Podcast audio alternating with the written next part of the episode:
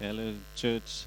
Uh, I just want to say um, greetings from the morning service. Because we're going to go really deep. See, some people have read my title. Okay, so we're going to talk about poo, innovation, and Jesus. So I realize some people might think that that emoji is actually a swear word, the S word. But I just want to tell you, you're thinking dirty thoughts in my in church. But then there's another group of people here that might be even more offended, and, that, and with the and, and, with the fact that I used innovation and Jesus in the same sentence. For those people, this sermon, this sermon is for you. This message is for you. So I'm going to start with poo. Uh, I spend a lot of my time thinking about and also time on poo farms that looks like this. It looks like this. It worked in the morning service. Jason?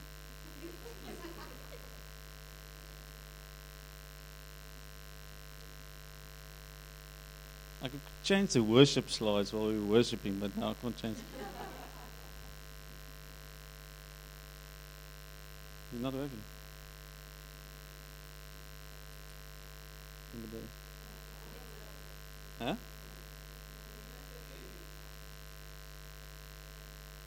Yeah, yeah, I know the laser works.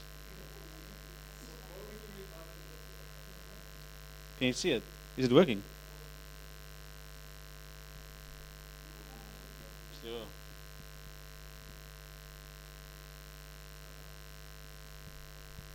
Okay, let's go again. Looks like this. But I, I also like to call it the chocolate factory. And my role my role on this, these plants is to, to do the electrical and the electronic infrastructure, which looks like this. So a lot of orange panels. So if you ever go to Wastewater Treatment Works, I know you would like to go.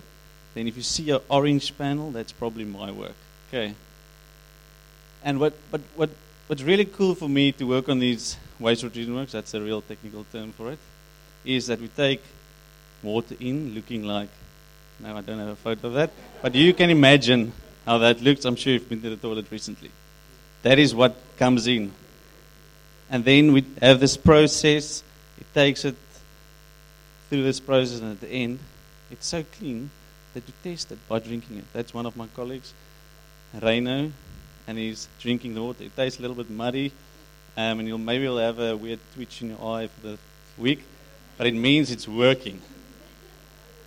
So that's, that's just the context of my work, and I hope I've given you a taste of my work. Does everyone have that taste? So a few, a few years back, our company decided now they want to really they want to be really innovative, and we we decided that we're going to find out what does innovation mean. And our team we also decided how how can we be innovative in as engineers and also in the water sector.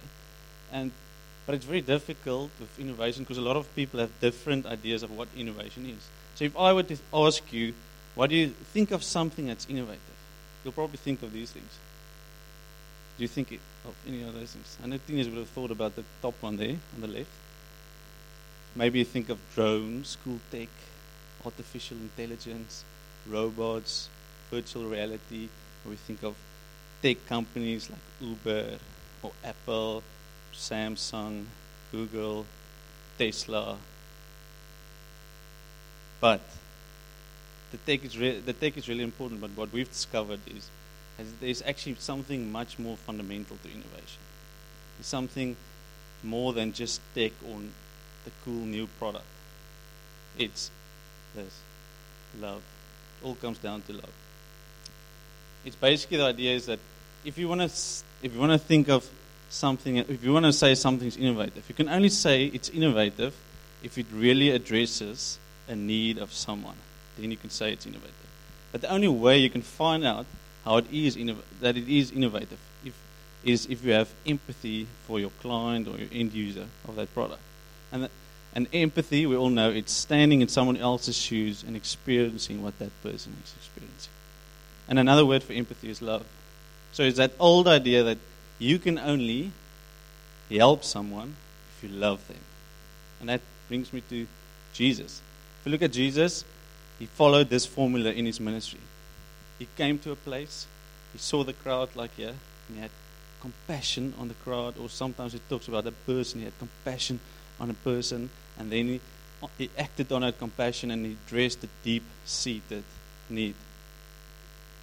And that's what Jesus did. And Jesus was an innovator. He was a market disruptor. Just think about it. The Pharisees basically had a monopoly on religion when he came. And then he totally dis- destroyed their market share. Do you agree? The same way with God. If you read in the Bible, it says, For God so loved the world that he sent his only begotten Son. And he, dis- he totally destroyed the devil's market share. He is also a disruptor. It's like father, like son. They're innovators. And that and that's what Steve Jobs also understood when he said that. He said, You've got to start with a customer experience and work back towards the technology, not the other way around. You've got to start with the customer, how he is experienced. The only way you can know that is to have empathy. So it's all about innovation, it's all about love. Okay, so back to the chocolate factory. How does that apply to what I do? And we thought about it in our team. What does it, what does it mean? Because obviously, when we, when we build a plant, the biggest benefactor is that is, is the public, it's you. Because we clean your stuff.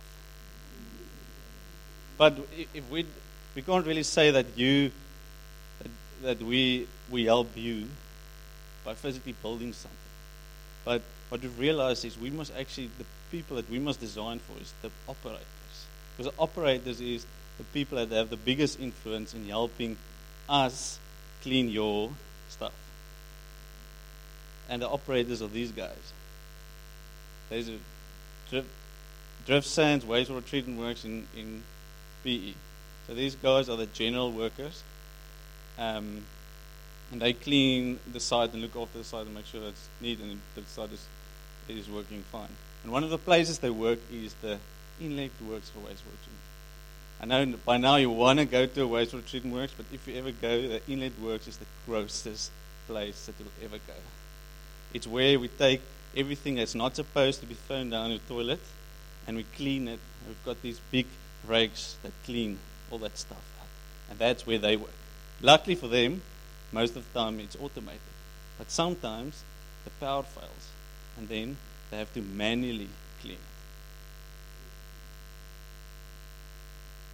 And the problem with this side is that the power sometimes went off often. And they were complaining, I was there, and they were complaining about that. That's one of their needs, is their power goes off and then I must manually clean it. So, well, so just after I took that photo, the power went off. So we walked to the inlet works. So now we're to go. I, I, thought maybe I'll help him clean. I'm tough. I can handle this. So we walked, we walked to, to, to the inlet works, and um, and we were like six people walking, and I was chatting to the one guy, and the next moment, every, all the other, all the guys disappeared.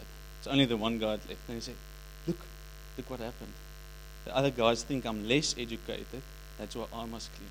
And in that moment, I realized, yes, I can design something that affects someone's humanity. He feels like a less valuable human being because he must clean it. If I can help him, because it's actually easy to solve that problem for him. We do it all the time. We just put it in a generator, it kicks in automatically, then it's then it's solved. But I, as an engineer, can help someone or someone address someone's deep-seated need. So for, for our team, we try and do that in every project. We will try and involve these guys with the designs. We talk about we want to co-create with them. So it's not just us designing something for for them. We want to design with them. So one of the tools we use Sorry, that's the inlet works. That's how it looks. I'll just skip it quickly. Luckily, you can't smell it. So, this is what we call a journey map, and we go and we go to to the to the people, and then we we ask them questions. So, tell me, how does your normal day look? And we have an interview with them, a chat. We ask them, okay, what what areas in your day are you happy about? What do you like, and what do you don't like? As you can see, some there's a, there's a smiley face on top and there's a sad face. On. And we try and map it out. This is just the way we communicate with them. And then what we do in our designs, we try and address those issues. Obviously, some of the issues we can't address, like sometimes we'll tell you, no, I need more money. Can't, can't help with that. Uh, but some of the things we can address. And then we'll have a workshop and we'll discuss this with their superiors. And we'll say, okay, this is what we want to design. We want to design so that your operators can operate this plant. Because we believe that if we, if, if we design it so they can easily operate the plant, they'll make this plant a success. And the next video is just Sandy telling about one of these uh, workshops that we had. He's the operator at Claymont Wastewater Treatment Hey, Jason.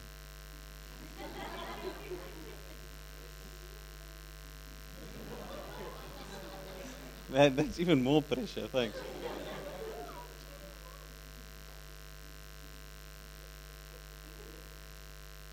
It worked in the morning service.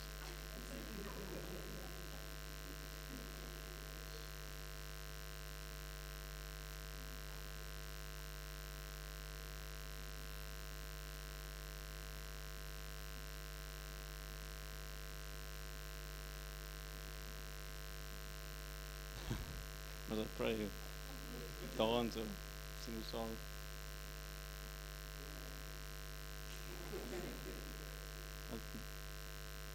Okay, so Sandy, uh, tell me, tell me, um, how did you find the workshop? Very, very interesting. You know why? Because you don't, you don't always get time to talk with some of the bosses, maybe the municipality. Now we sit around one table and we look at each other eye to eye and they're listening what we are saying is operators or plant operators or oh, a lot of names for us. But now you can see, now we can talk together. Now I, I, I, I learn a lot of things and I, I joined the session today and see you next time. Thank you. Thanks. So you can really see he's appreciate he's really appreciating that we listen to him, and and he feels loved. And it turns out that that that, that guy is actually a, a well-known Afrikaans rapper. The next clip. Go Sandy, go go. He's on YouTube. He says Got Talent. Suid-Afrika, alle die vinken nog zo blauw. Zuid-Afrika, ik kan smal met jou. Eers was ek te swart om, witte wies maar nou sê ek, ganste You can stop. Okay, that's and and when I prepared for the sermon, this is Cara Ness. That's in our church.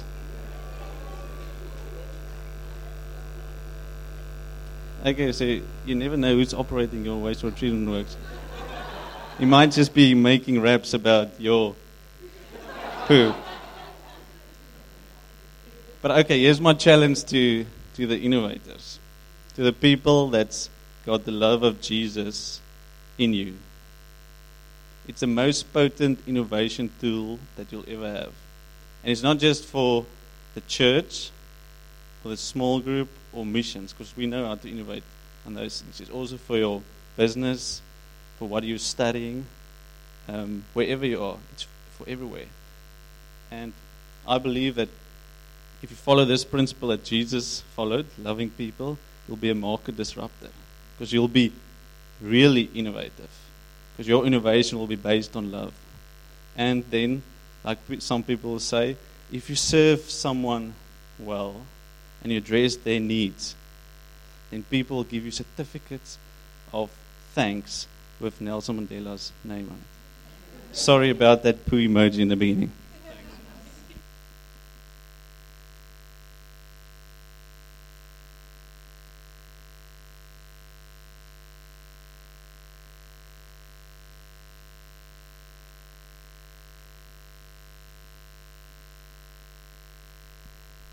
So the, the only the one thing about talking the only thing worse than talking before Kenny is actually having to talk after Kenny's talk because it was quite a quite a brilliant talk. Now I'm looking at you and you're looking at me and I'm nervous and I'm just gonna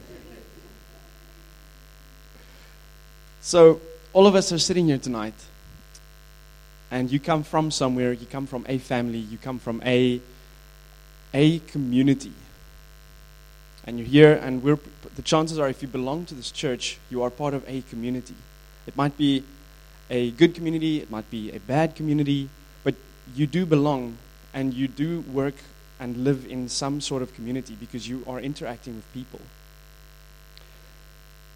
I think a community is built up on two major components communication and action. Action gives credibility to communication, communication gives context to action. And these two, whether you use them together or separate, or just do the one and not the other, you can use these to send messages. And that's uh, what I want to be talking on tonight is getting the message across. Because sometimes we send messages, but do these messages, in whatever form, do they, do they, do they, do they reach the, the, the person or the, the intended recipient? And I think if you take a look at the world out there, so the, the answer is sometimes it doesn't. Sometimes it does. Sometimes the wrong message reaches the, the person or the, the recipient. Sometimes the right one. So when I chose, when I chose my topic, uh, I decided to be an excellent student and sit down and really look at other people's homework and just copy it and pass it off as my own. So I shamelessly just watched a lot of TED Talks because that's what I do. And I integrated their frameworks and took the best of what I thought were great insights and kind of formed it to, to um, or molded it to be able to, to say, to communicate what I want to communicate. So you will see that I, um, I, I, I start with the first principle I think that is important when you're sending your message, whatever it is in whatever form, that you look at what do you really want to communicate and why. All right? You as an individual, you probably have a message to send because you are communicating, you, are, you, are, you have actions, you have interactions with people. Us as a community here, we have a message to send. We have a positive message to send. We have good news to deliver. Also, sometimes we have other messages that we want to, that we want to send. And that's why it's important to look at what do you really want to communicate and why. If you've uh, listened to our very own uh, Liana Dashner's summary of Simon Sinek's The Start with the Why TED Talk, you will know that she's discussed the why we are here as a community. And I've kind of just shamelessly, once again, stolen Simon Sinek's you know, framework and being like, okay, well, maybe I, there's something there as to what is it we want to communicate. The what and the why I highlight as separate, but they're not really separable in a communication or in a message. Because if you change the what, you change the why. And I highlight that really because often we communicate a lot of things, but we don't really we don't think about what is it we're really trying to say. I, I, as a great example, I love um, I love relationships and marriages. When you look at a, a marriage, uh, whether he or she comes home on the day, honey, how was your day? I'm fine. honey, how was your day? I'm fine. what is being communicated? Well, I can tell you that the words are saying, I'm fine. But that's not the what of what is being communicated. If it's the he, chances are what is being communicated, I am not fine. I don't want to talk about it. Don't ask me about it. Chances are he probably hit the car on the way out or something like that. If it's the she, stereotypically,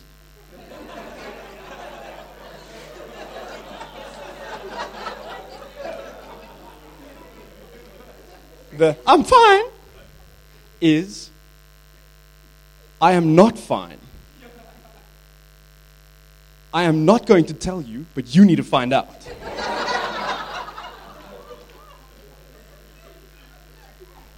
Am I right?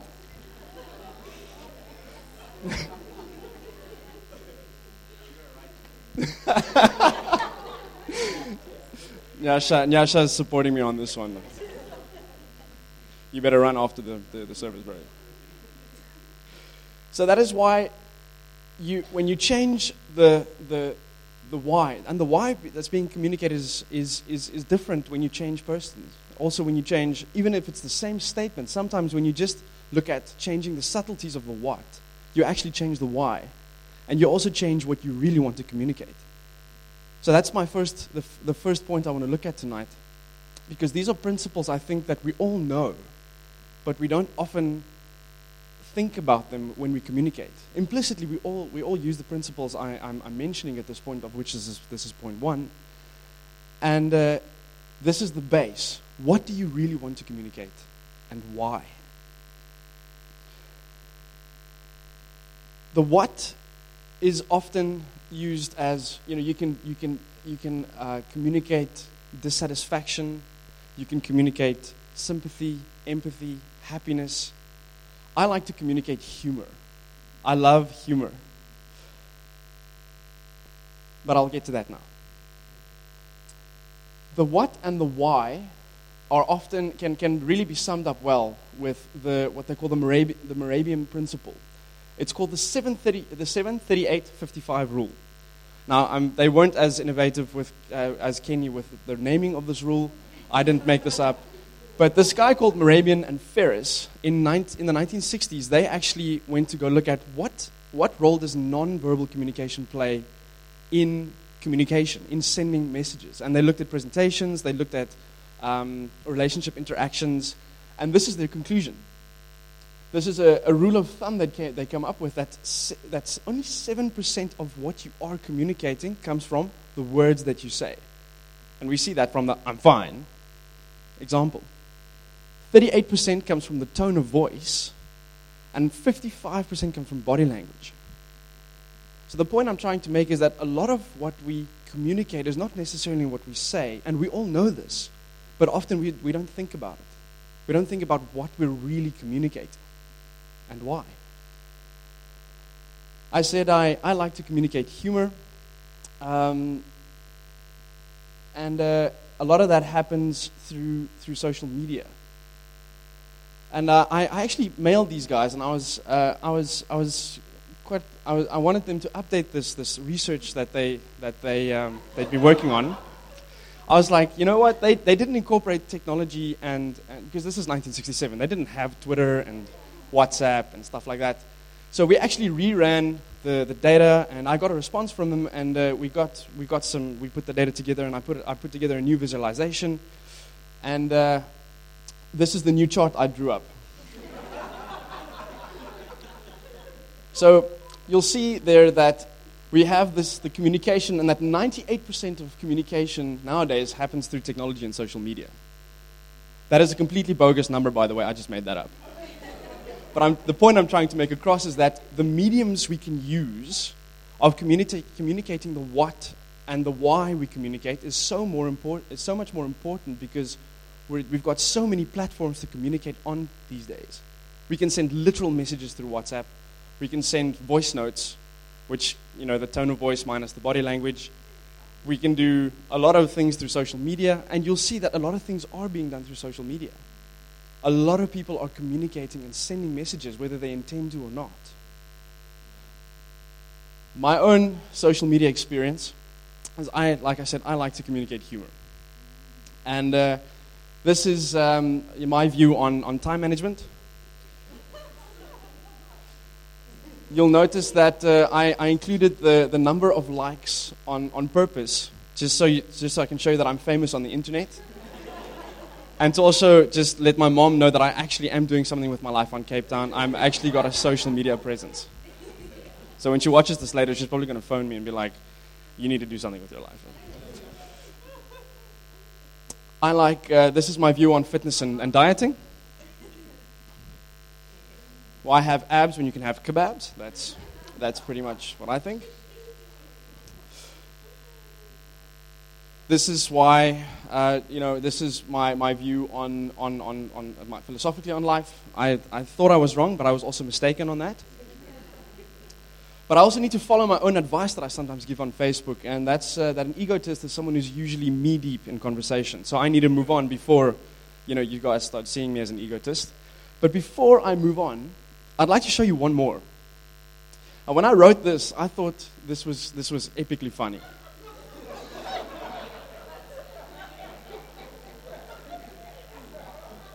So I see some of you can already relate because you're thinking that sibling, that mother in law, my grandmother that's always yelling at me. And this was, uh, this was my mindset when I posted. I found this really funny. But someone else did not. A friend of mine, and someone I, I respect that moves in, in the same community as we do, he, he decided to get on social media and say, Louis, I love your, your, your, your witty Facebook statuses, but this one is dodge. I think with the worldwide, worldwide campaign against human trafficking and the value of human life, this is a bit insensitive. This is also not in line with what, and he believes in the Bible, what the Bible says in terms of your worth in light of your son and daughtership in Christ. My first thought was, well, that escalated quickly. But I thought about this, you know, and, and at first I, I, I experienced the normal emotion. I wanted to get on and be like, well, you're missing the point, and this, this, is, and, and this is not what I intended. But the more I thought about it, is that he also has a point. Maybe what I was trying to communicate was not sending the right message. Although, other people found it funny as well. So that brings me to my next principle. We've, we've looked at the what do you want to communicate and why. Oh, I did say, uh, fair enough. That's what I ended up saying. Fair enough. Thank you for, for, for, your, for your insights. Because I did appreciate that. It made me think. Consequently, I've not taken this down because I wanted to, to, to st- I wanted to stay on my social media as a reminder that I need to think about this, this next principle. And that is that context is everything. Another one of the TED talkers that I stole from is a guy called, I'm going to have to read his name because I, it's, it's hard to remember, Pellegrino Riccardi. He runs a business working with companies that work across borders and across cultures. Uh, he has an excellent TED talk on this, by the way. And his, his definition of culture, and I want to associate, associate that with context, because culture creates context, is that culture is what is accepted and what is familiar. And context can be the same thing. It is what you accept or not accept, and what is familiar and what is not familiar at that point in time. And the very fact that you have a culture and that you have a context means that my assumptions are not the same as your assumptions. Your assumptions are not the same as mine. And just looking at you know the, the, the, the makeup, the composure of the, of the audience here tonight, or the com- composition, is that we are, we're all already from many different types of cultures. And that's beautiful. But that also means that we have to consider context. Some messages don't need context, though. Messages of hate, derogatory comments, they don't need context. I just think back of uh, Kenny's mentioning of, of this guy that they had to go and clean, and suddenly everybody's gone. Because now, and, he's, and immediately his interpretation is, it's because I'm less educated. But that's also immediately, it's because I'm not valued enough. So we have to consider these things. Also, I think messages of truth, absolute truth, do not necessarily need context. But everything else in between probably does. Context is really everything.